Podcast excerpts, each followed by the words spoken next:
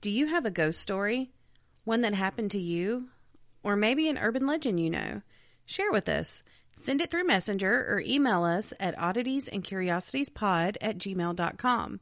We will be doing a bonus episode for Halloween with listener stories. The cutoff date for the listener stories is October 21st. So get them in, y'all. This podcast contains content and language not suitable for some listeners.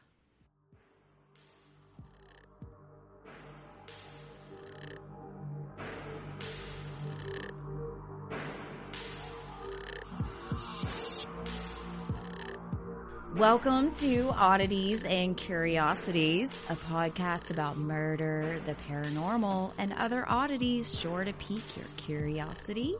We are Amanda. And Brittany. This is episode 17. My goodness. Oh my gosh. What what is episode 17? Stockholm Syndrome. yeah. yeah.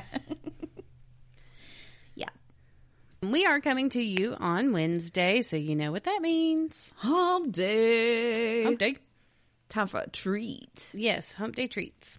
Okay, well, this week we needed some um, sonic therapy. and plus, they have these new slushies out. So I went and got the peach Bellini and the strawberry froze. They are lovely. Oh my goodness, so good. Uh, my daughter drank the sangria one. It had actual strawberries in it, though. It was it wasn't bad. It was a little sweet for me, Yeah. but it wasn't bad. And I got a buttload of cheese sticks. She is not kidding. No, I'm not kidding. I got I got two large orders. I don't know how hungry she thinks we are. I don't, I was super hungry when I ordered them. Okay. It's fine. Yeah. So we got those. Easy peasy, scrumptious, and greasy. I can't. Hump day treats. I can't. yeah, this this is gonna be a shit show. Buckle up, buddies. um, yeah. So we're doing a case this week.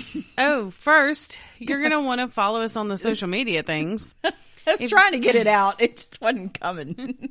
If you'd like to see pictures from our cases this week, um, go to the Facebook at Oddities and Curiosities Podcast, and right, mm-hmm. okay, and Insta- we'll get it eventually. and Instagram at Oddities and Curiosities Pod. yeah, those And- all the lovely pictures are. Yes, check out the pictures.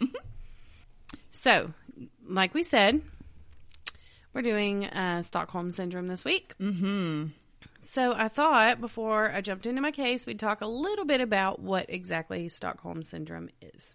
Yeah, let's learn some stuff. So, it's a condition in which hostages develop a psychological bond with their captors during captivity.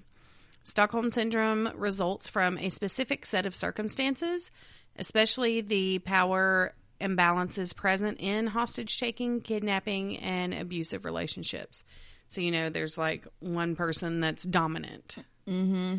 Um, it is difficult to find a large number of people who experience Stockholm Syndrome to be able to conduct studies. This makes it hard to determine trends in the development and effects of the condition. Emotional bonds may be formed between captors and captives during intimate time together, but these are generally considered irrational in light of the danger or risk endured by the victims. Okay, that makes sense. Stockholm Syndrome has never been included in the Diagnostic and Statistical Manual of Mental Disorders. I don't know why the hell not. That if you don't know what that is, that's the standard tool for diagnosis of psychiatric illnesses and disorders in the U.S. Mm-hmm. Um, that's mainly due to the lack of consistent body of academic research. The syndrome is rare. According to data from the FBI, only about 5% of hostage victims show evidence of Stockholm Syndrome. So that's why they have trouble doing the studies because there's not very many cases. Well, So it makes it hard to determine. okay. Um, the term Stockholm Syndrome was first used by the media in 1973 when four hostages were taken during a bank robbery in Stockholm, Sweden. Ha if you want to go look at the notes, I do have a quick picture. Um, it says Stockholm robbery Yeah. um, of a Oh, couple of the victims uh, in a bank vault. Yeah. Oh God. Yeah. So that Oh, was is like a kid. no, it's um, four bank tellers. It's people that work there. Oh, it just I could okay. When I blew it up, I could see it better. Oh. Never mind. It's fine. um, the hostages. So, okay, back up. I didn't put this in there, but what it was was a man was trying to rob the bank, and he put four tellers in the vault, and something went awry, and they ended up being stuck in there for like five days. yeah. Oh shit. So, um, the hostages defended their captors after being released and would not agree to testify in court against them. It Anybody was- else have the what the fuck face going on right now? It was noted that in this case, however, the police were perceived to have acted with little care for the hostages' safety, providing an alternative reason for their unwillingness to testify. So they had bonded with them and they felt like the police had done them wrong. So, okay. yeah. Okay. Stockholm syndrome is paradoxal because the sympathetic sentiments that captives feel towards their captors are the opposite of the fear and disdain which an onlooker might feel towards the captors. So when you're actually in the moment, you develop the opposite feelings as what someone on the outside looking in would mm-hmm. perceive your feelings should be. It's weird. I mean, you don't know till you're Yeah. in that situation. There are four key components that characterize Stockholm Syndrome. One is a hostage's development of positive feelings towards the captor, no previous relationship between the hostage and captor, a refusal by hostages to cooperate with police forces and other government authorities, and lastly, a hostage's belief in the humanity of the captor, ceasing to perceive them as a threat when the victim holds the same values as the aggressor. So if they feel like they have things in common, yeah, and they can see the good in them, they can see the good in their captor. Whatevs. Stockholm Syndrome is a contested illness due to doubt about the legitimacy of the condition. It has also come to describe the reactions of some abu- blah, blah, blah. It has also come to describe the reactions of some abuse victims beyond the context of kidnappings or hostage taking. Actions and attitudes similar to those suffering from Stockholm Syndrome have also been found in victims of sexual abuse, human traffic- trafficking, extremism, terrorism, economic oppression, financial repression, political repression, and religious persecution. okay. I know, it's so much. and this is because Stockholm Syndrome can be argued as another method of coping with the stress and danger, similar to some forms of coping, in that the participants do not directly address the problem, but find a way to cope with the situation by identifying with the aggressor. Coping mechanisms such as these can have large impact on PTSD. okay, now that one I can understand. Like Yeah. how that would develop out of that. Mm-hmm. Yeah. Okay. for me when the cases that it's hard for me to understand is when you've been with them such a short period of time like, Right. like the bank thing Yeah. is like five days now i understand it's close quarters and y'all are the only people there and you know whatever Right. But like But- Elizabeth Smart. when it's several years it's different Yeah. yeah Yeah. so That I, I get it. but that's what stockholm syndrome is Good Here we go. So, the case I have chosen is Miss Patty Hearst. Yeah, yeah. So, some of y'all may have heard of her. If not, I'm going to tell you. Yeah. So, shh. I know her, but I don't know all the details, so I'm so excited. See, that was me too. Like, I sort of knew, but I didn't know, I didn't know everything for sure. Okay, so Patricia Campbell Hearst is an American author and actress and a granddaughter of American publishing mogul William Randolph Hearst. She first became known for the events following her 1974 kidnapping by the Symbionese Liberation Army, or SLA. That's what I'll be calling Look at you it. pronouncing words. I know. um, but SLA is what I'll refer to it Okay. throughout the throughout my case. Yeah, that works. Um, when a now iconic photo of Hearst armed with a machine gun made the cover of Time and Newsweek, it captivated the nation as her story blurred the line between victim and accomplice.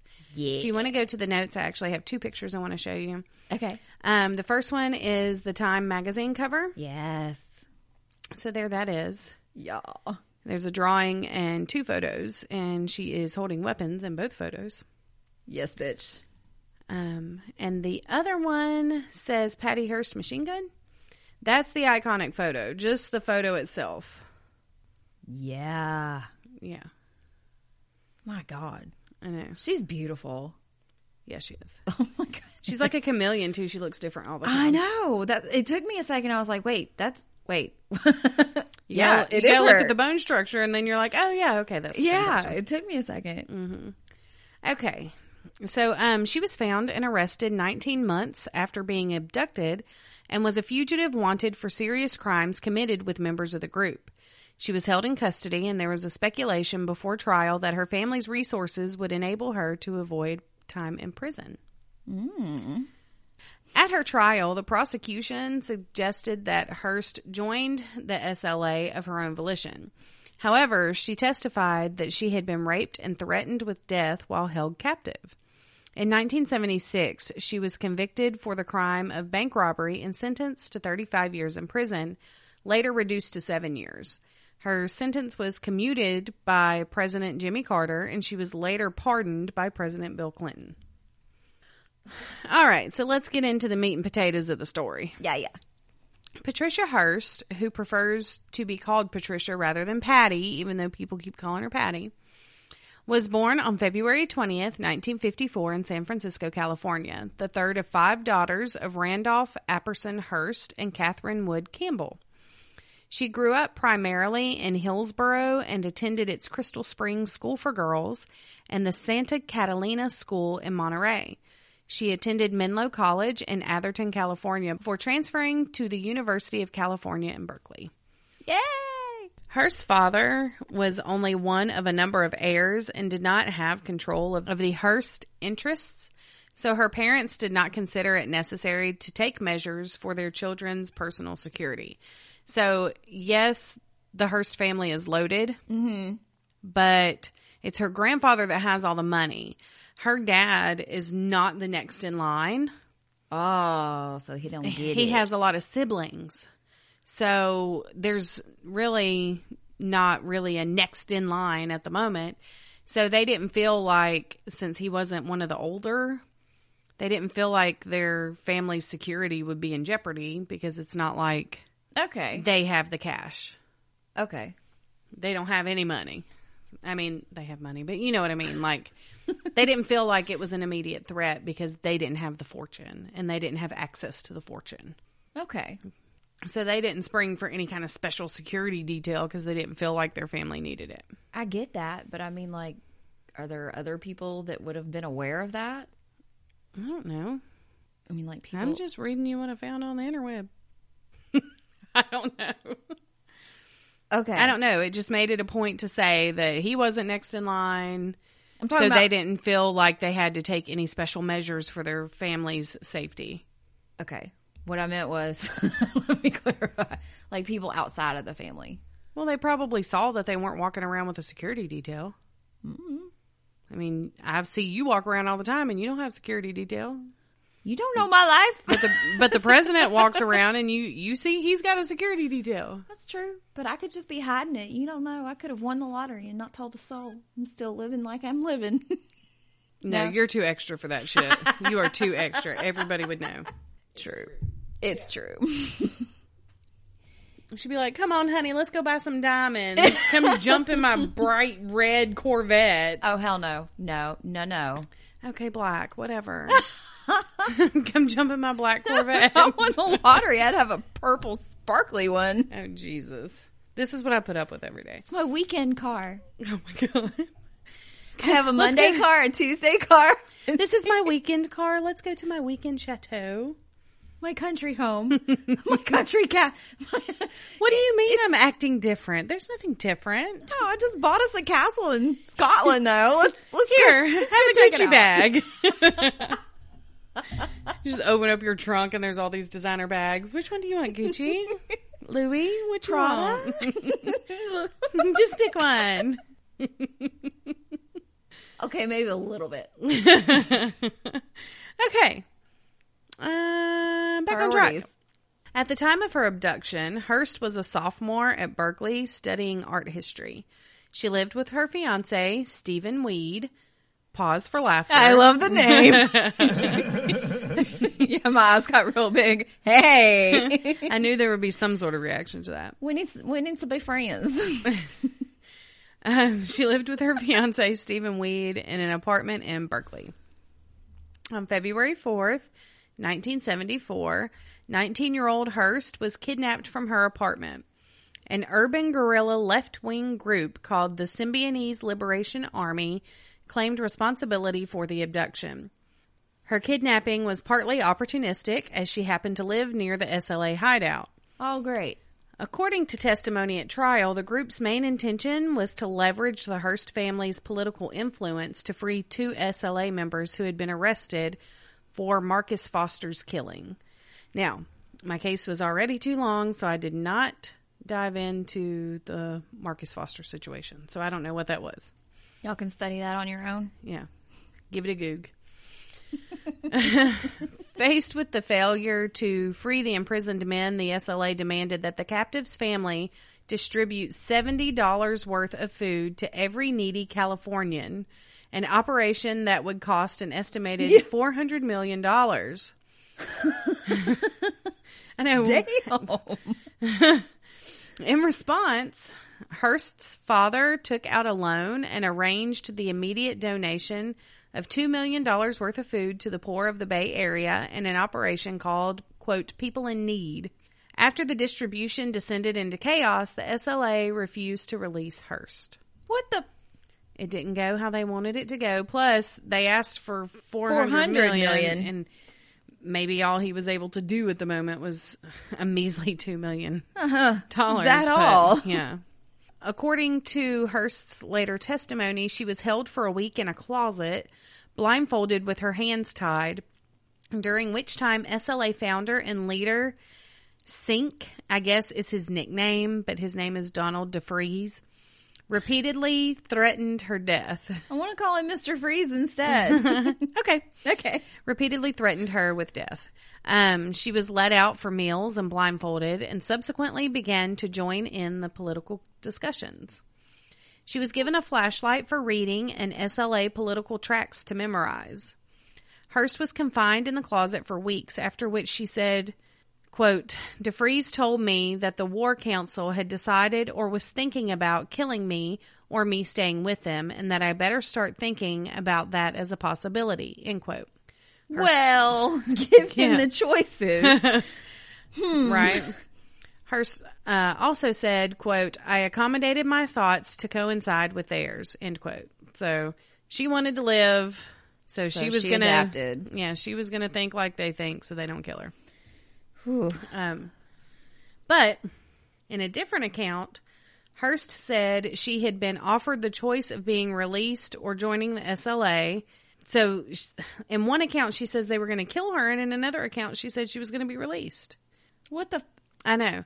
So I don't know what's correct because she said two different things. Hmm. There's a couple little fishy things in here. Yeah. When asked for the decision, Hearst said she wanted to stay and fight with the SLA. So, regardless what her choice was, like, or what her choices were, she decided to stay with them. The blindfold was removed, allowing her to see her captors for the first time. After this, she was given daily lessons on her duties, especially weapon drills. Angela Atwood told Hearst that the others thought she should know what sexual freedom was like in the unit. According to her lawyer, Hearst was allegedly raped by William Willie Wolfe and later by Mr. Freeze. No. Yeah. That's what. This is all that that whole paragraph is all kind of fucked up right there. Yep. Okay. Just wait, there's more. On April 3rd, 1974, two months after she was abducted, Hearst publicly renounced her family and friends, declaring her allegiance to the ragtag revolutionary group that had ad- abducted her and took the name Tanya. So that was her new name. Okay. She wasn't going to be Patty Hearst anymore. She was Tanya. All right. Name changing. On April 15th, 1974, Hearst was recorded on surveillance video wielding an M1 carbine while robbing the Sunset District branch of the Hibernia Bank. If you go to the notes, yeah. you can see surveillance footage. It says Hearst Hibernia Yell. well, that's what they had named it on the website that I got it from, and I just left it because apparently that's her yelling at people with a gun in her hand Okay. on the surveillance footage. I like it. Hearst Hibernia Yell. Yeah. Okay. Oh, I see. Is that one of the other? Yeah, Guys She the- wasn't alone. There Okay. were there were others. Okay. Hearst identified under her pseudonym of Tanya, yelling, "quote I'm Tanya, up, up, up against the wall, motherfuckers." End quote. Yes, bitch. Two men entered the bank while the robbery was occurring and were shot and wounded. According to testimony at her trial, a witness thought that Hearst had been several paces behind the others when running to the getaway car. So they tried to say like she was thinking about escaping. Mm-hmm. Um, on May sixteenth, nineteen seventy four, the manager. Um, so this is like a month, almost exactly a month after the bank robbery. Okay. On May 16th, 1974, the manager at Mel's Sporting Goods in Inglewood, California, observed a minor theft by William Harris, who had been shopping with his wife Emily, while Hearst waited across the road in a van. The manager and an employee followed Harris out and confronted him. There was a scuffle, and the manager restrained Harris when a pistol fell out of Harris's waistband. Well, shit. Hearst discharged the entire magazine of an automatic carbine into the storefront, causing the manager to dive behind a light post. He tried to shoot back, but Hearst began aiming closer. Okay, so did they go to the shooting range and teach her how to shoot, or Yeah, damn that- woman? That was one of her lessons Holy that um, shit.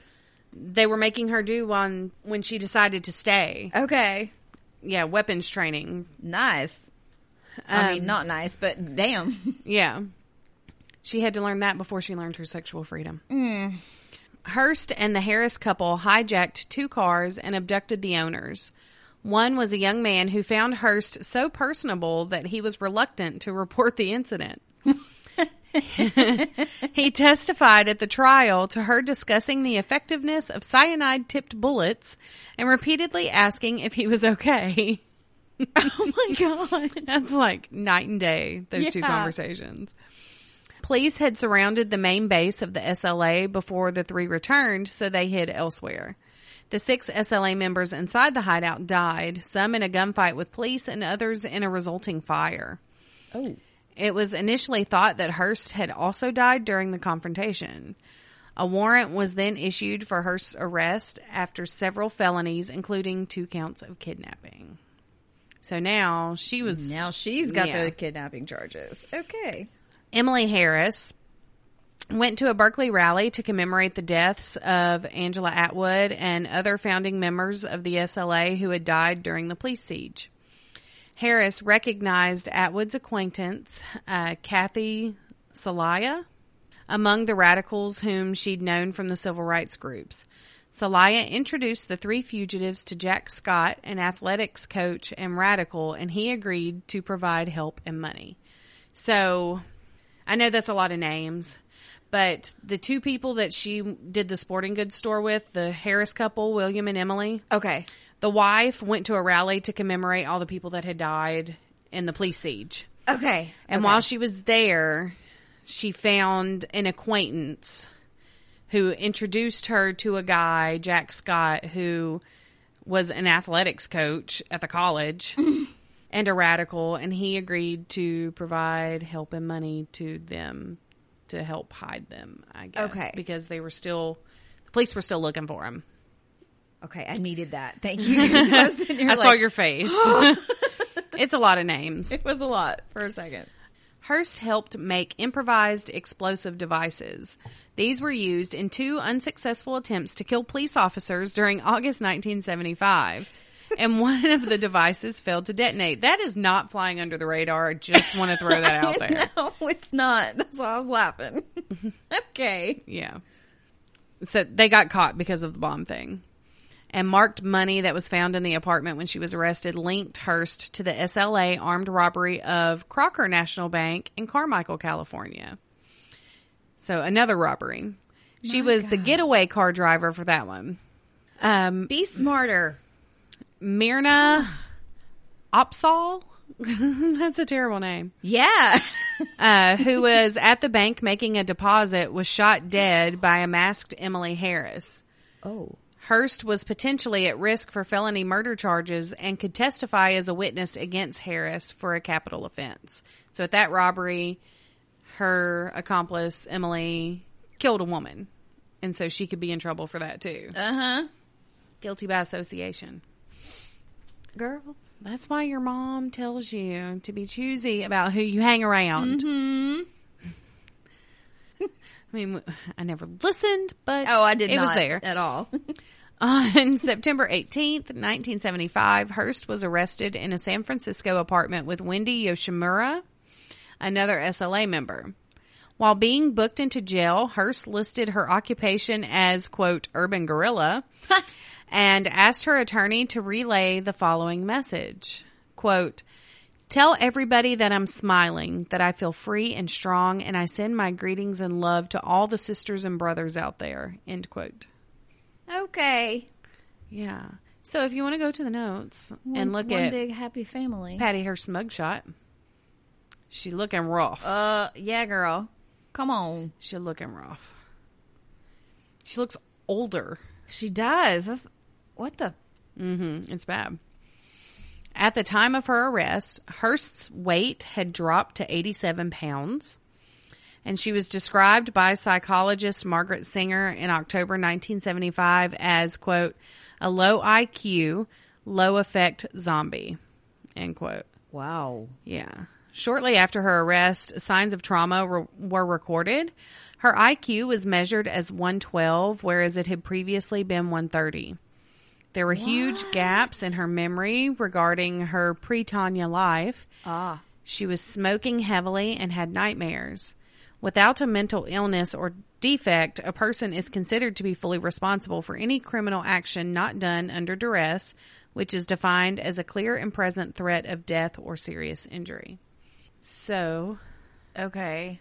they're saying there was So- no clear and present threat of death. Okay. For Hearst to secure an acquittal on the grounds of having been brainwashed would have been completely unprecedented. Okay. That's what I was just about to ask too. Yeah. Okay.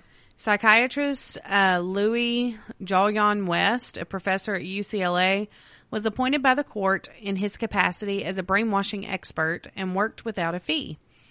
After the trial, he wrote a newspaper article asking President Carter to release Hearst from prison. So he believed that she had been brainwashed. Hearst wrote in her memoir, Every Secret Thing, another book we should probably read. On the list. Yeah. Quote, I spent 15 hours going over my SLA experiences with Robert J. Lifton of Yale University. Lifton, author of several books on coercive persuasion and thought reform, pronounced me a classic case which met all the psychological criteria of a coer- coerced prisoner of war. If I had reacted differently, that would have been suspect, he said. End quote. After a while, Hearst uh, reputed her SLA allegiance. So after a while of being Being away from it. Mm-hmm. Okay. her first lawyer, Terrence Hallinan, Hallinan, Yeah. Terrence, Yeah. had, ad- yeah, had advised Hearst not to talk to anyone, including psychiatrists. He advocated a defense of involuntary intoxication, that the SLA had given her drugs that affected her judgment and recollection. He was replaced by attorney F. Lee Bailey. Who was- Okay. who asserted a defense of coercion or duress affecting intent at the time of offense. This was similar to the brainwashing defense, which Hallinan had warned was not a defense in the law. Hearst gave long interviews to various psychiatrists. She pretty much said, No, I'm not going to lie. They didn't feed me drugs. I was brainwashed. We're doing that. Yeah, I was about to say, wait, did they feed her drugs? Okay. No, the first lawyer was like, You're not going to win that way.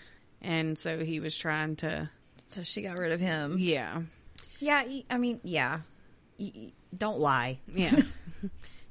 they put you in jail for that. Yeah. Hearst alone was arraigned for the Hibernia Bank robbery. The trial commenced on January 15th, 1976.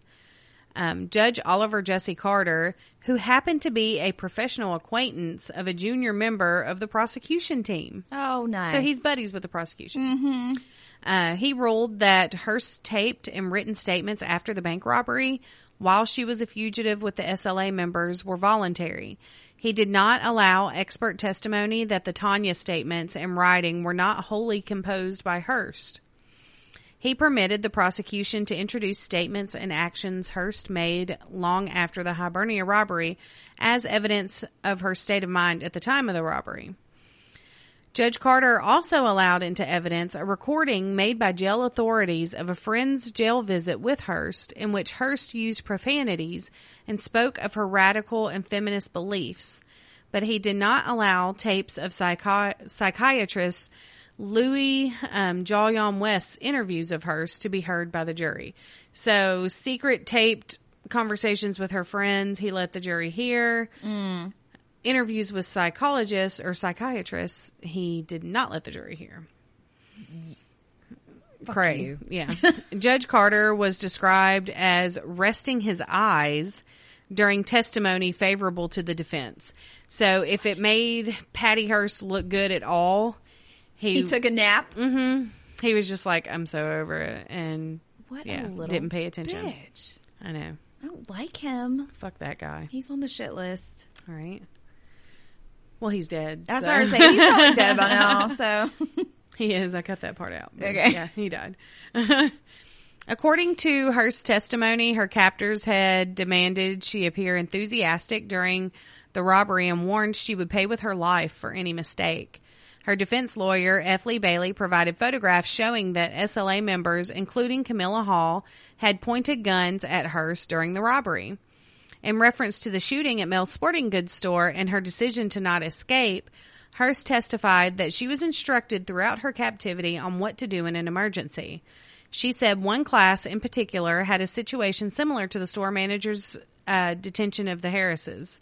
Hearst testified that, quote, when it happened, I didn't even think. I just did it. And if I had not done it, and if they had been able to get away, they would have killed me, end quote. yeah, So she was afraid for her life. That's why she didn't try to flee. it makes sense. Yeah. Testifying for the prosecution, Dr. Harry K- Kozol, Kozol, Kozol, Kozol? Kazaa, Kazaa, said Hearst had been, quote, a rebel in search of a cause, end quote. And her participation in the Hibernia robbery had been an act of free will. Prosecutor James L. Browning Jr. asked the other psychiatrist testifying for the prosecution, Dr. Joel Fort, if Hearst was in fear of death or great bodily injury during the robbery, to which he answered no. But her lawyer angrily objected. Yeah, she had guns pointed at her. Right? Fort assessed Hearst as immoral and said she had voluntary sex with Wolfe and Mr. Freeze, which Hearst denied both in court and outside. Prosecutor Browning tried to show that writings by Hearst indicated her testimony had misrepresented her actions with Wolfe. She said she had been writing the SLA version of events and had been punched in the face by William Harris when she refused to be more gracious about what she regarded as sexual abuse by Wolfe. So they forced her to write Uh-huh. things the way she did. Yeah, Judge Carter allowed testimony from the prosecution psychiatrists about her early sexual experiences, although these had occurred years before her kidnapping and the bank robbery. So the prosecution is trying to slander her as a whore pretty much, Yeah. and the judge is just letting it happen.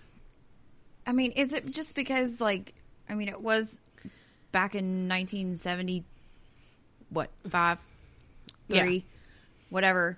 So I, I mean, I can understand that like these cases weren't very common. So And it was since a they weren't familiar with it, they're probably like, "Oh, she's full of bullshit." it was a screw women era. uh huh. and she was a quote unquote entitled rich girl, Right. you know. Right. So whatevs. Um, in court, Hearst made a poor impression and appeared lethargic. An Associated Press report attributed this state to drugs that she was given by jail doctors. Bailey was uh, strongly criticized. That's her lawyer. He was strongly criticized for his decision to put Hearst on the stand, then having her repeatedly decline to answer questions. So the day that she was being put on the stand, they pretty much drugged her up uh, at the jail before they sent her to court. After a few months, Hearst provided information to the authorities not under oath because sworn testimony could have been used to convict her um, of SLA activities. After Hearst testified that Wolfe had raped her, Emily Harris gave a magazine interview from jail alleging that Hearst's keeping of a trinket given to her by Wolfe was an indication that she had been in a romantic relationship with him. Oh my God, Emily. Hearst said she had kept the stone carving because she thought it was a pre Columbian artifact of archaeological significance. So apparently, rapist man Wolfe gave her the stone carving and told her it was some like special, you know, archaeological find, and so she kept it.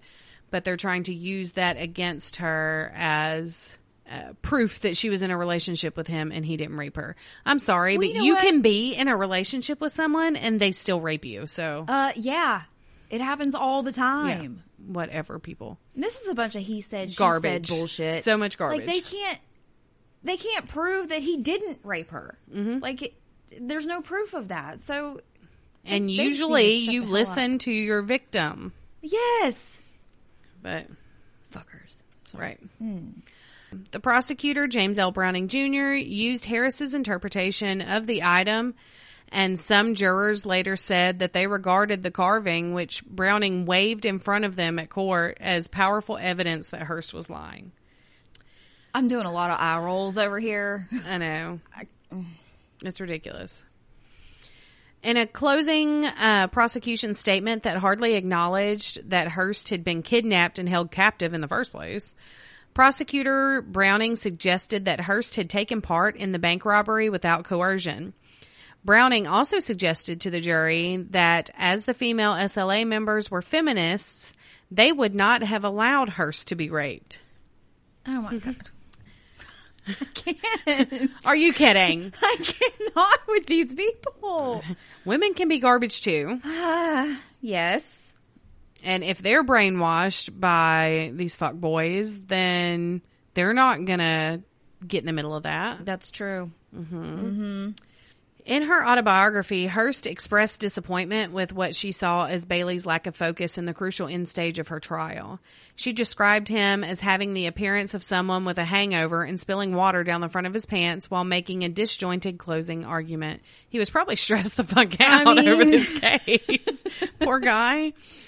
Bailey's final statement to the court was, quote, but simple application of the rules, I think, will yield one decent result, and that is there is not anything close to proof beyond a reasonable doubt that Patty Hearst wanted to be a bank robber. What you know, and you know in your hearts to be true, is beyond dispute. There was talk about her dying, and she wanted to survive. End quote. I think that was a great closing I statement, know. actually. I think you did good, Bailey. You summed it up very mm-hmm. Right on target. On March 20th, 1976, Hearst was convicted of bank robbery and using a firearm during the commission of a felony. She was given the maximum sentence possible of 35 years imprisonment, Blah, blah, pending blah. a reduction at the final sentence hearing, which Carter declined to specify. Okay. So the judge was like, Yeah, we're going to do a final sentence hearing, but I'm not sure when. So, Just let her sit there. Hearst suffered a collapsed lung in prison, the beginning of a series of medical problems, and she underwent emergency surgery. This prevented her from appearing to testify against the Harrises on 11 charges, including robbery, kidnapping, and assault. So then she was also arraigned for those charges because she was going to Wait a minute. Why didn't they put that off? garbage. Hmm. I know. Oh. I know. It's all garbage. this whole thing. They could have postponed That's that, why we need to read the Patty Hearst book. Or Patricia. But yeah. Patricia. um, she was held in solitary confinement for security reasons. She was granted bail for an appeal hearing in November 1976 on the condition that she was protected on bond. Her Okay. father hired dozens of bodyguards. Um, Superior Court Judge Talbot Callister gave her probation on the sporting goods store charge when she pleaded no contest, saying that he believed that she had been subject to coercion amounting to torture. So they're saying like they pretty much forced her to do it by torturing her. Wow, look, somebody. hmm Thank you, Superior Court Judge Talbot. Talbot Callister. California Attorney General Evelle J. Younger said that if there was a double standard for the wealthy, it was the opposite of what was generally believed, and that Hearst had received a stiffer sentence than a person of lesser means might have. Mm-hmm. He said that she had no legal brainwashing defense, but pointed out that the events had started with her being kidnapped. Right. She didn't do that before she was in there. Right. And she wouldn't have if she had not been kidnapped. So he's saying, I don't think you were brainwashed, but I think maybe you were coerced into this. Right. Um, Hearst's bail was revoked in May 1978 when appeals failed and the Supreme Court declined to hear her case. Come on, people. The prison took no special security measures for her safety until she found a dead rat on her bunk on the day when William and Emily Harris were arraigned for her abduction. Oh, mm-hmm. really? The Harrises were convicted on simple kidnapping on a simple kidnapping charge as opposed to the more serious kidnapping for ransom or kidnapping with bodily injury and they were released after serving a total of 8 years each. Really? For realsies. That's what they say. Um now here's kind of a weird thing. Okay. This whole paragraph's kind of like a whoa. Um Representative Leo Ryan, I don't know if you know who that is. I don't. Should I? Okay. Well, but I'm fixing to tell you. Okay. Representative Leo Ryan was collecting signatures on a petition for Hearst's release several weeks before he was murdered while visiting the Jonestown settlement in Guyana. That was the representative that went to Guyana to try to help the people escaped Jonestown. Okay. And he was killed Okay. over there. Okay. Yeah, I just re-listened to that one Tuesday, Yeah. actually. I've read a book on it. It's fabulous. I Oh have my it. I'll have to let you borrow it. Okay. See, I've already started our book club. okay. Another little funny tidbit. Actor John Wayne spoke after the Jonestown cult deaths, pointing out that people had accepted that Jim Jones had brainwashed 900 individuals into mass suicide, but would not accept that the SLA could have brainwashed a kidnapped teenage girl. Thank you, John Wayne. Right? Some people have brains. How about mm-hmm. that? Wow. Wow. well wow, said, wow. cowboy. Well Yeah. said. was it Pilgrim? I- I'm sure he said his? both. President Jimmy Carter commuted her federal sentence to the 22 months served, freeing her eight months before she was eligible for her first parole hearing. So Jimmy Carter let her mm. out. Her release on February 1st, 1979 was under strict conditions and she remained on probation for the state sentence on the sporting goods store plea. Okay. She recovered full civil rights when President Bill Clinton granted her pardon on January 20th, 2001, his last day in office. Fabulous. Two months after her release from prison, Hearst married Bernard Lee Shaw, a policeman who was part of her security detail during her time on bail. Yeah. So if you want to go to the notes, I got a picture of Patty and Bernard on their wedding day. Are they precious? Yes. In her little white pumps. I love it. She's so beautiful. She looks so happy. I know. They had two children, Gillian and Lydia Hearst Shaw. Hearst became involved in a foundation helping children with AIDS and is active in other charities and fundraising activities. Hearst published the memoir Every Secret Thing, co written with Alvin Moscow in 1981. Her accounts resulted in authorities considering bringing new charges against her What? because she had detailed what had happened to her and Where's the statute of limitations? I know, it's ridiculous. She was interviewed in 2009 on NBC and said that the prosecutor has, had suggested that she had been in a consensual relationship with Wolfe. Get over this, people. She described that as outrageous and an insult to rape victims. It doesn't matter if it was consensual to or not to me because she was in a situation where she was trying to survive mm-hmm. and he was going to do it whether she consented or not. Mm-hmm. So she probably just kind of laid there and took it. Yeah. After a because what do you do? Yeah, exactly. Oy. Shut up, people. Ugh. Hearst produced a special for the Travel Channel titled Secrets of San Simeon with Patricia Hearst, in which she took viewers inside her grandfather's mansion, Hearst Castle, providing unprecedented access to the property. Ooh. I know. I'm almost done. Okay. Two paragraphs. She has appeared in feature films for director John Waters, who cast her in Crybaby, Serial Mom, Pecker, Cecil B. Demented, and A Dirty Shame. Oh my gosh, I'm going to have to go back and watch Crybaby. If you want to uh, go look at the notes, there's one that says Hearst 1994. This is what she looked like when she was in the midst of filming these movies and stuff. I know ex- Okay.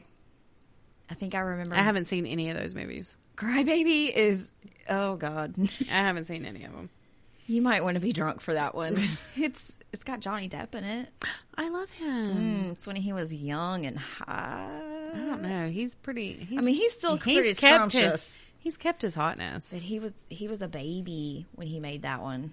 Let's see. Um, she collaborated with Cordelia Frances Biddle on writing the novel "Murder at San Simeon," based upon the death of Thomas H. Ince on her grandfather's yacht. Okay. That sounds like something we should probably read too. Uh huh. She also appeared in the episode of Lord of the Pies in season three of Veronica Mars. Okay. The character was the heiress of a fictionalized Hearst family, loosely based on aspects of her life. But that was a fun role. Right. Hearst also made a cameo in Pauly Shore's film Biodome. Yeah. Okay, so what's Patty Hearst doing now? what is she doing? Well, I can tell you what she was doing in 2015. That's as close as I can get. But That's okay. Hearst has participated with her dogs in dog shows. What? And her Shih Tzu Rocket won the toy group at the Westminster Kennel Club Dog Show at Madison Square Garden on February 16, 2015. Then, oh, I got up to 2017. Oh, okay. At the 2017 show, Hearst's French Bulldog Tuggy won Best of Breed. So if you want to go to the notes, I got three pictures for you to look at. Tuggy. So the first one says Patty Hearst now. This is what she looks like now in all her fabulous Um, glory. Still beautiful. Um, then there's one that says Shih Tzu. Yeah. That's Rocket. This is beautiful. Beautiful dog. Wow. The last picture says Frenchie, Yeah. and there's her with Tuggy. Tuggy. Oh my gosh. Oh, I want to play with the wrinkles on his face. I know. So that's it. That's my case. The end. Patty Wow. Hearst. Patricia. Okay. Oh my god. I'm like, wow. Your turn. Tell me things. I'm about to. Everybody in my story has Stockholms, okay? Like all It's crazy. I already covered one Stockholm case and that was the girl in the box. mm-hmm. It's it's really hard to top that one. Mm-hmm. But um I I found one that has like kidnapping and scandal and sexual acts and death and even aliens. so Crazy I, I'm- I think I'm covering all of it. The only thing it doesn't have is like ghosts and stuff like that. So my story is about Jan Broberg. Yay. Mm-hmm. In the early 1970s, Jan was kidnapped from her home in Idaho by a convicted pedophile who not only groomed her, but her entire family too. Her story is told in the Netflix documentary Abducted in Plain Sight. Go watch it If after you- you listen to this. Yeah, listen to this first because there's a few details that I just, oh my gosh, there's so much. Y'all have got to go watch it. Listen to me first. Do, do that. Mm-hmm. Yeah, but then go watch it because it's, oh my gosh, it's so good. All right. Jan was born on July 31st, 1962 in Pocatello, Idaho to Robert Bob and Mary Ann Broberg. Jan was the couple's first child and she was followed by two younger sisters, Karen and Susan. The Brobergs were a member of the Church of Jesus Christ Latter-day Saints. Of course. Yeah. well, no, that that's an accurate statement because actually like half of Idaho was Mormon and LDS, Latter-day Saints. So I mean it they, they were everywhere. So yeah. You right. Bob worked as a florist. Mary Ann was a housewife. Jan Okay. I know I, I'm sorry. the the stereotype is there. Even when you watch the documentary, you kind of start to wonder if maybe his stereotype fits. Yeah. Okay. She did have an extremely happy and normal childhood. Um, her parents were always around. They were very supportive. They were always involved with them. Um, I do have pictures of Jan and her family. If you want to go to the notes. Okay. The first one is Jan Broberg, and that's her now. Okay. And then I have a picture of the whole family. cheekbones. Uh, She got some cheekbones. she's not the only one. Brain freeze. Oh no! I got too excited. okay, sorry. All right, Broberg family, I'm on it. yeah. Okay. there we go. So, come on, come on. It won't open. There it goes. Okay, All right. So that is her mother, Mary Ann. that's where she got them cheekbones Then from. There's the cheekbones. Then next to her is Jan. And then I always get her sisters confused. I believe that's Susan up top and Karen on the bottom, but I could be wrong. Um, I think just want to go wrong. ahead and throw this out there. Uh huh. Bob's expression Uh huh. tells you he's a florist. I do. Come on, he's fabulous. He's fabulous. Very much so. Oh my god. Okay. Now a little bit about our kidnapper. Robert Berchtold was a friend of the Broberg family. A churchgoer and a pillar of the community, he made the family feel special. Their families actually met through church in 1972 and instantly hit it off. Robert Berchtold and his wife Gail had five children, and they all quickly became best friends and spent a lot of time together. With a corresponding friend for every family member, pretty much, the families quickly grew close to one another, and Berchtold became like a second father to Jan. Um, they would go on trips and boat rides, and they would all carpool together to school.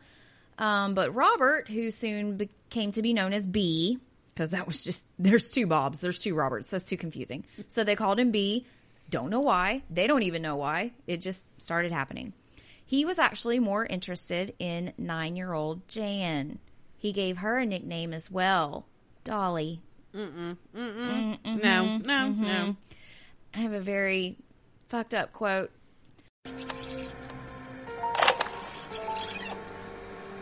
Splattering of clouds were set on fire by the rays of the setting sun.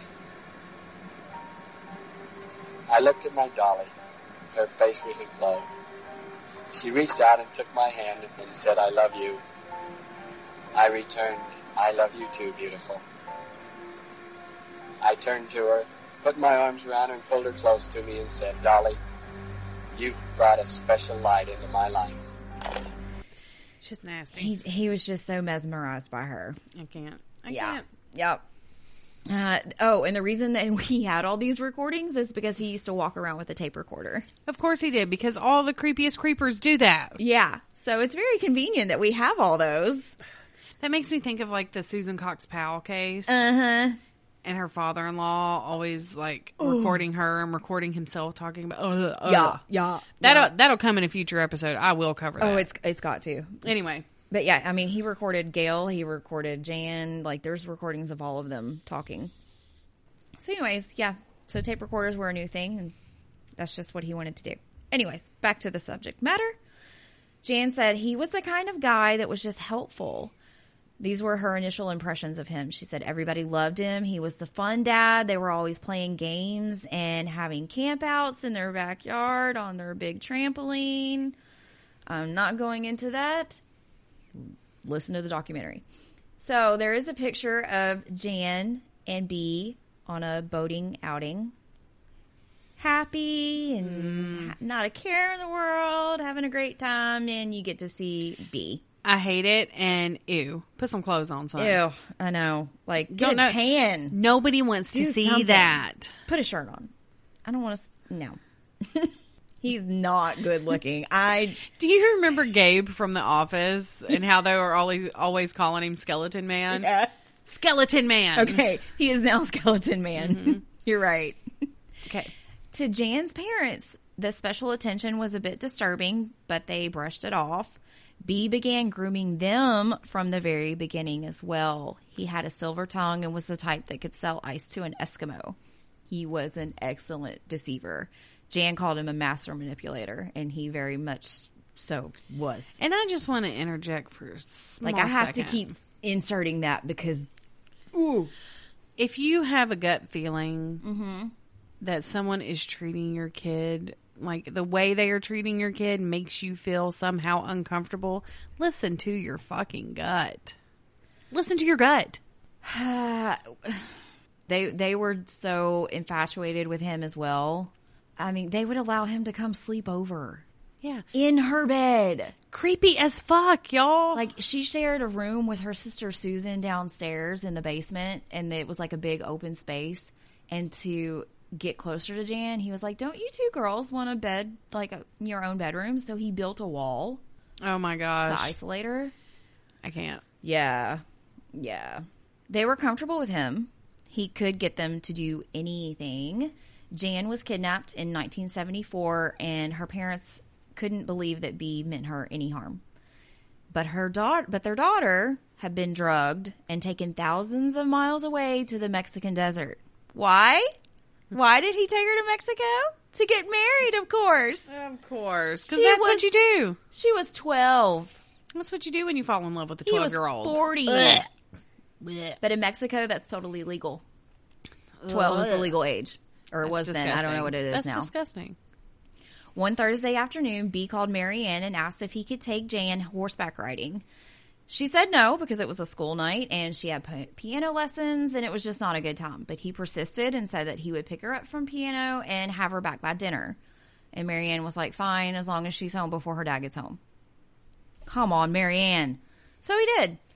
He handed her an allergy pill, quote, quote, mm-hmm. when he picked her up and told her to take it before they got to the stables. And she soon became very sleepy and passed out. When Jan did not return home by, that night by nine o'clock, they began to get worried. Bob said they should call the police, but B's wife Gail persuaded them not to because it was probably just a misunderstanding and they would be home soon. What the? Gail, Okay. open your eyes. What if? Okay, so at this point they're not assuming that he kidnapped her or that you know that there was any foul play. What if they had been in an accident? What if something Yeah. bad had happened to both of them? Because Gail knew he was a nasty fucking pedophile creep. well, mm, sh- yeah, yeah. She had to know something was up. Well, and she he didn't did want have the police called. previous, Yeah. Mhm. But those were swept under the rug and nobody talked about those. So by that Saturday, they still had not returned. So Mary Ann was like, fuck this shit, I'm calling the FBI. So the office was unfortunately closed and directed her to call another number, but she didn't want to make a fuss and she decided she'd just call back on Sunday if they weren't back yet. I'm sorry. Bitch. But if Ashton's gone for like three hours, I'm making a fuss. Yeah. I'm going to call the FBI after three hours. I couldn't sit back for that. No. uh-uh. That is your kid. You be extra as fuck. You make a fuss. This whole case pisses me off so much. The whole thing. Well, By Sunday, they were not back. On day five, FBI agent Pete Welch was finally contacted. He immediately jumped on the case. He was like, no, she's been kidnapped. And he got busy on it. Because he's like, what is wrong with you people? Right. I mean, he immediately reacted. So proud of this guy.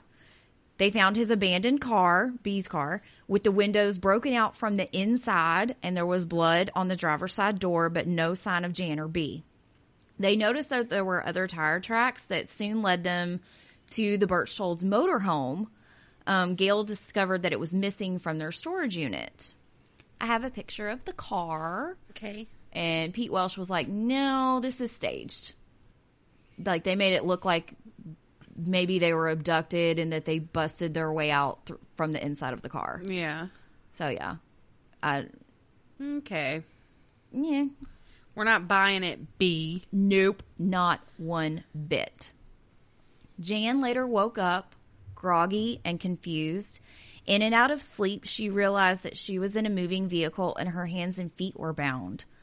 When she finally came to, she just realized that she was in Berchtolds motorhome and her restraints were gone. There was a small intertime intercom type box next to her that was playing a recording of some really strange voices. The voices identified themselves as as Zeta and Zethra and told her they were aliens and they were now in charge and she was even half alien herself. She said that her mom was her mom, but her dad was not her real dad. Her dad was actually an alien. What I, whatever I can't even. and that the extraterrestrial species survival depended on her to procreate with the male companion of her choosing. Jan says she believed everything she heard. The message said, You will go to the front of the motorhome and meet the male companion. They'd been calling me the female companion this whole time. I get up, and who's lying on the little sofa of the motorhome? B! She was relieved. It was somebody she knew. She was like, oh my God, at least I'm with somebody that I love and that I can trust, right? yeah. he was covered in blood, and she actually thought that he was dead. Um, she finally got him to wake up and she explained everything to him. And so they started looking for a way to escape, but they found some instructional books instead about sex. Oh my god. And they read them together to get a better und- understanding of the mission. Oh my god. That's when he became began molesting her. Poor sweet baby girl. Um, I'm not going to go into detail, but he didn't fully insert his entire penis, just the tip, um, because he didn't want to damage her body. Plus, there wouldn't be any evidence of sexual assault if he didn't go in far enough. Oh my god. Incredibly, B would use this elaborate story to control and brainwash Jan for the next four years. I literally did anything the aliens told me to do, she explains, because they told me my little sister would be taken if I didn't fulfill the mission of having the child uh, for their dying planet. Yeah. After five weeks of being with this asshole, the FBI tracked them down. But Jan was so scared to tell anyone about the aliens and the re- relaxation pills and the mission. She had been told not to, or bad things would happen to her family. Her dad would be killed, her sister Karen would go blind, and Jan would be vaporized. She was also instructed to stay away from all men, even her dad. Wow. I have another picture of Jan and B. He's holding her and they're hugging. Oh, that's creepy creeper. She just loves Creepy him so much. creeper. very creepy. In the months before the kidnapping, oh god, this. Mm. Here we go. He'd persuaded both her mother and her father to have sexual relationships with him.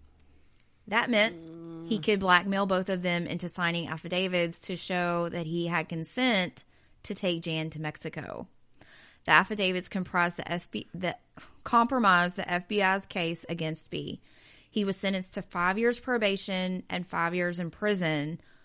All but 45 days of his pr- prison sentence were suspended, and B ended up only sent- spending 10 days in prison That's ridiculous. for that kidnapping charge. Ugh. Yep. So he started with Jan's mother. He would compliment her, make her feel important, and most of all, attractive. He would tell her how awesome of a woman she was and how she had a great body and nice legs and beautiful kids. And he wished that he had met her before Gail so they could have all these beautiful kids together instead. And Oh my god. it was something she didn't get at home and she was completely captivated by him. You know, I mean, like, I don't know, like her and Bob had been married for a while and it doesn't seem like they had the greatest sex life. I don't know. She was his first and vice versa.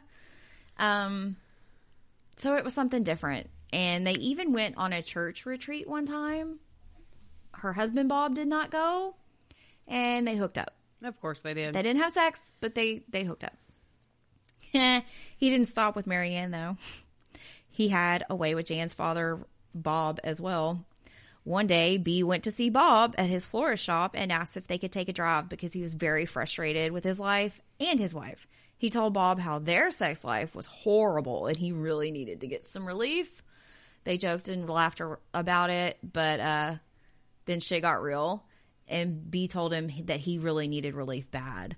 And Bob like looked over and could tell that B was getting aroused oh, gross. and he somehow talked him into doing it for him. Told him, "Oh, Bob, come on, it's just kid stuff." Oh my gosh. And so Bob did. He jacked him off in the car right He there He gave him a handy. Gross. on the side of the road. Oh my god. Good God. But it was all part of the plan to tear them apart to get close to Jan. Welch told them to stay far away from the entire Berchtold family, but did they? No. Of course. no, because I still have two more pages. yeah, no, they didn't. Mary Ann ended up having an eight month affair with her daughter's kidnapper. Honey. Yep, yep, Fuck. yep. And it worked. Almost. Almost. Um, Bob ended up filing for divorce after he found out about it because B called him and told him, "Hey, I fucked your wife." The fu- what is the point? to What is tear, the point? To tear them apart. He's just trying to tear Well- apart the fa- tear apart the family, so they can't team up against him. They'll all be separated. so Bob played with his penis. Like, what Yeah, ifs? I mean, it's just kid stuff. oh my god. oh my god. It's it's what friends do. I'm sorry. No. No, Brittany, I'm, I'm sorry. sorry. No. no. Oh my god. Uh-uh. I will look at you crazy and walk out. Nope. Um, but they, when Mary Ann went to go see her attorney, the attorney was like, wait a minute, you need to get the hell away from B. That's the problem, not your husband. So they reconciled and they told B to fuck off and they patched things up, thank God. But B continued to see and control Jan. They wrote love letters to each other. Ugh. She desperately wanted to be with him. She was miserable without him. And somehow he bought a family fun center in Jackson Hole, Wyoming, um, one summer, and he wanted Jan to come out there and work for the summer. Work at his family fun center. And she really, really wanted to go. And somehow B convinced Mary Ann to send her up there. So Mary Ann put her Oh on a God. plane and sent her baby up to B She's ridiculous. Bob was like, fuck no. She did it anyways. Um, but he still had power over, her, and Jan was there for two weeks. And Mary Ann was finally like, okay, you're right. This isn't right. And she insisted that she came home and she went and got her. Um, Jan was pissed and she began acting out. And B was instructed not to contact them anymore, but he did. Of course. One night in August 1976, when Jan was 14, she voluntarily left with B. She left behind a note saying that she couldn't live with them or their screwed up morals anymore. And it was written to seem like she had run away by herself, but she didn't. What really happened is that uh, she snuck out the window one night and he came and got her. And he took her to California and enrolled her in an all girls Catholic school, posing as her father and a CIA agent, according to the documentary. Oh my gosh. Yeah. He said he would be back every weekend and keep an eye on her. If anybody comes looking for her, don't tell them because they're just trying to get me and all this kind of stuff. Oh my gosh. yeah. I think her name when she was in the school was Jan Tobler, Tobler, or something like that. Oh my gosh. Yeah. Yeah. This kidnapping lasted for approximately four months. This is the second time he's Yeah. taken her. Okay. Until November when she was rescued again by the FBI in Salt Lake City. During this whole time, he was calling her parents, pretending like she wasn't with him. He'd be like, Hey, I talked to Jan today. She's doing drugs and prostituting to get by. Oh my gosh. What the fu- Why would you tell somebody that?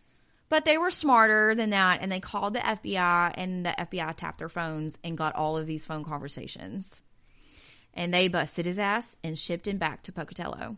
Jan returned home two weeks later, but this time it wasn't a happy reunion. She was emotionally gone. Like she was just a shell. yeah. But he got away with it pretty much because of those damn affidavits that they had signed, and the court um, ordered him into a mental facility instead in June 1977. Then he was released less than six months later. Because after six months, pedophilia is cured. Did you know that? Oh, yeah, totally. That's all it takes. All it takes is six months. Oh my God. The abuse and the alien story became part of Jan's life until she went to a summer camp, a drama camp. Go, girl. Drama. as she approached her 16th birthday. Okay, now let me tell you, in the meantime, she was still freaking out about her 16th birthday deadline of having a kid. oh yeah. This whole time she's going, oh shit, oh shit, what am I going to do? I can't be around Bob or B, whatever the fuck his name is. So that's why she was like stressed out and depressed all- all the time. She hadn't let it go yet yeah. and they still actually had contact every once in a while. Yeah. But um she went to the summer camp and until then she had avoided boys, but she met one that kind of caught her eye and he bought her an ice cream and she panicked and phoned home. Phoned home.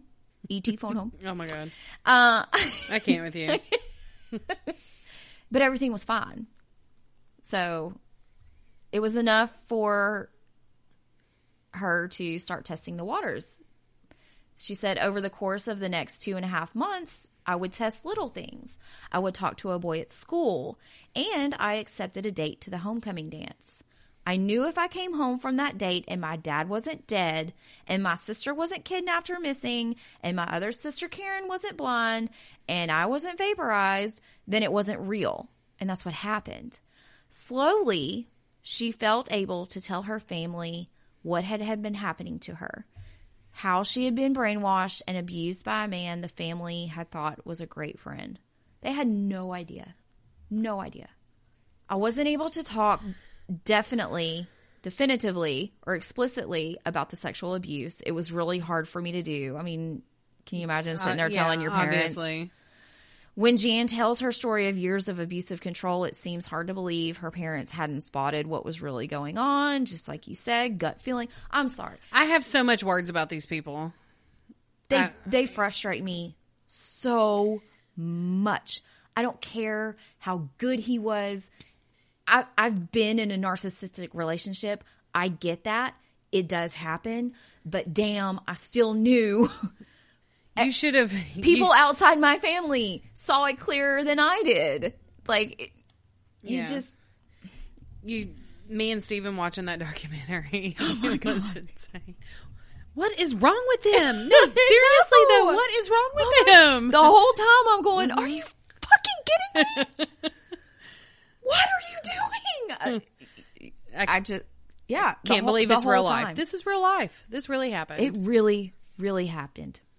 Uh, she's, but Jan said, I don't think they had any inkling at all. I mean, literally, that was just not at all possible because the amount of love that he had showered on the family. Whatever.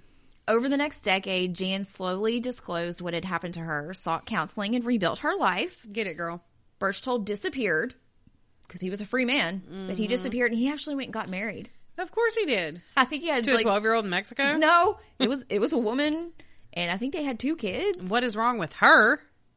A lot, And because hap- there's no way she couldn't have known. What happened to his first wife and his litter of kids he had with her? Ah, they got divorced during the second kidnapping. oh, okay. She left his ass, Okay.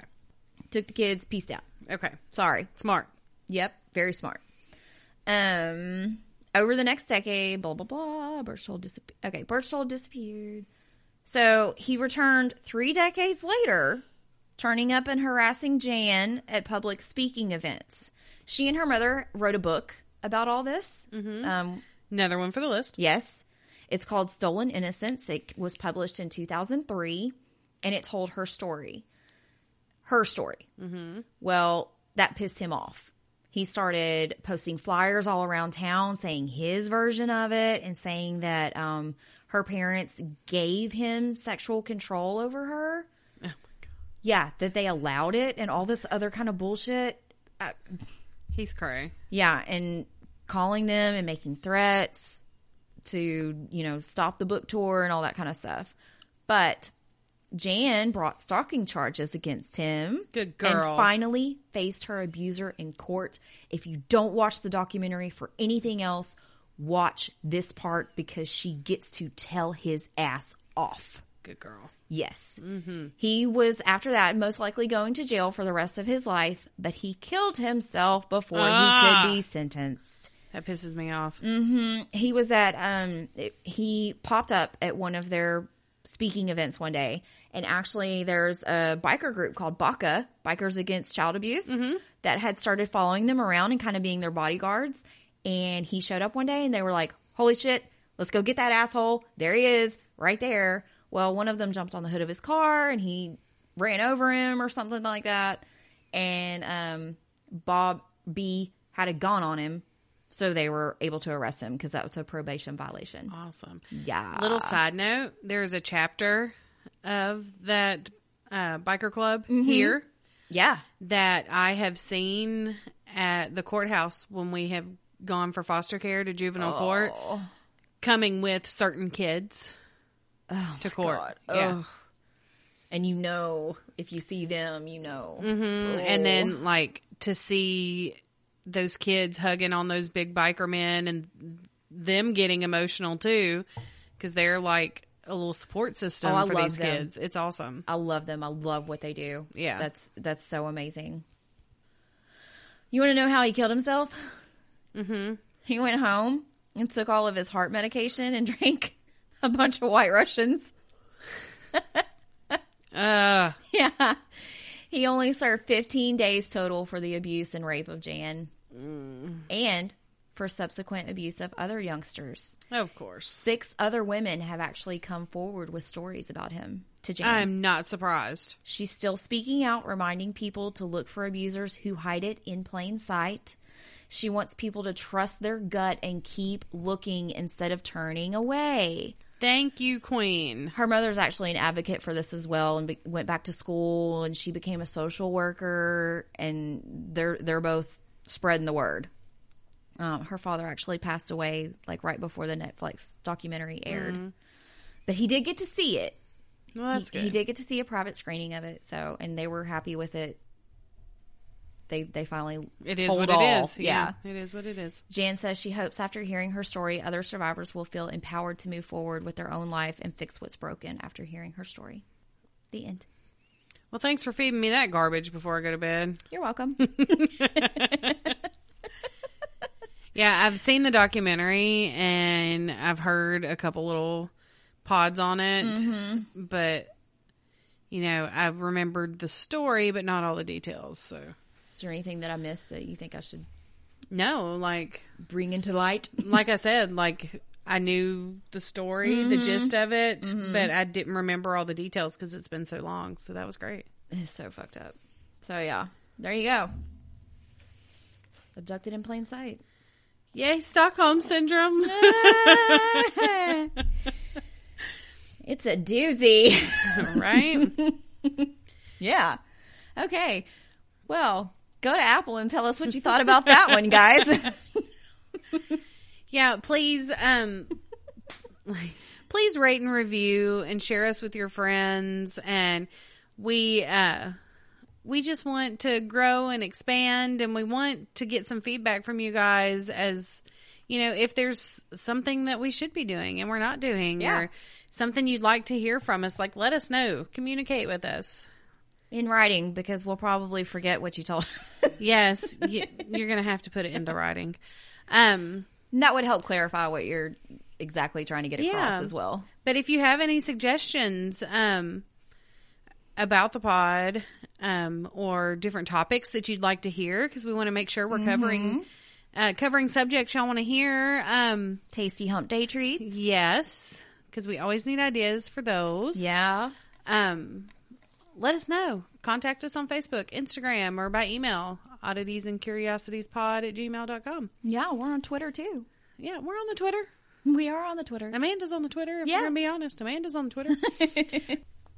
also, don't forget about our super special ha- Halloween, super special Halloween listener episode coming up. Yeah, we want to be able to give y'all a bonus episode. It's going to come out on Halloween. So send us your stories. If you want to hear extra from us, your lovely, wonderful hostesses.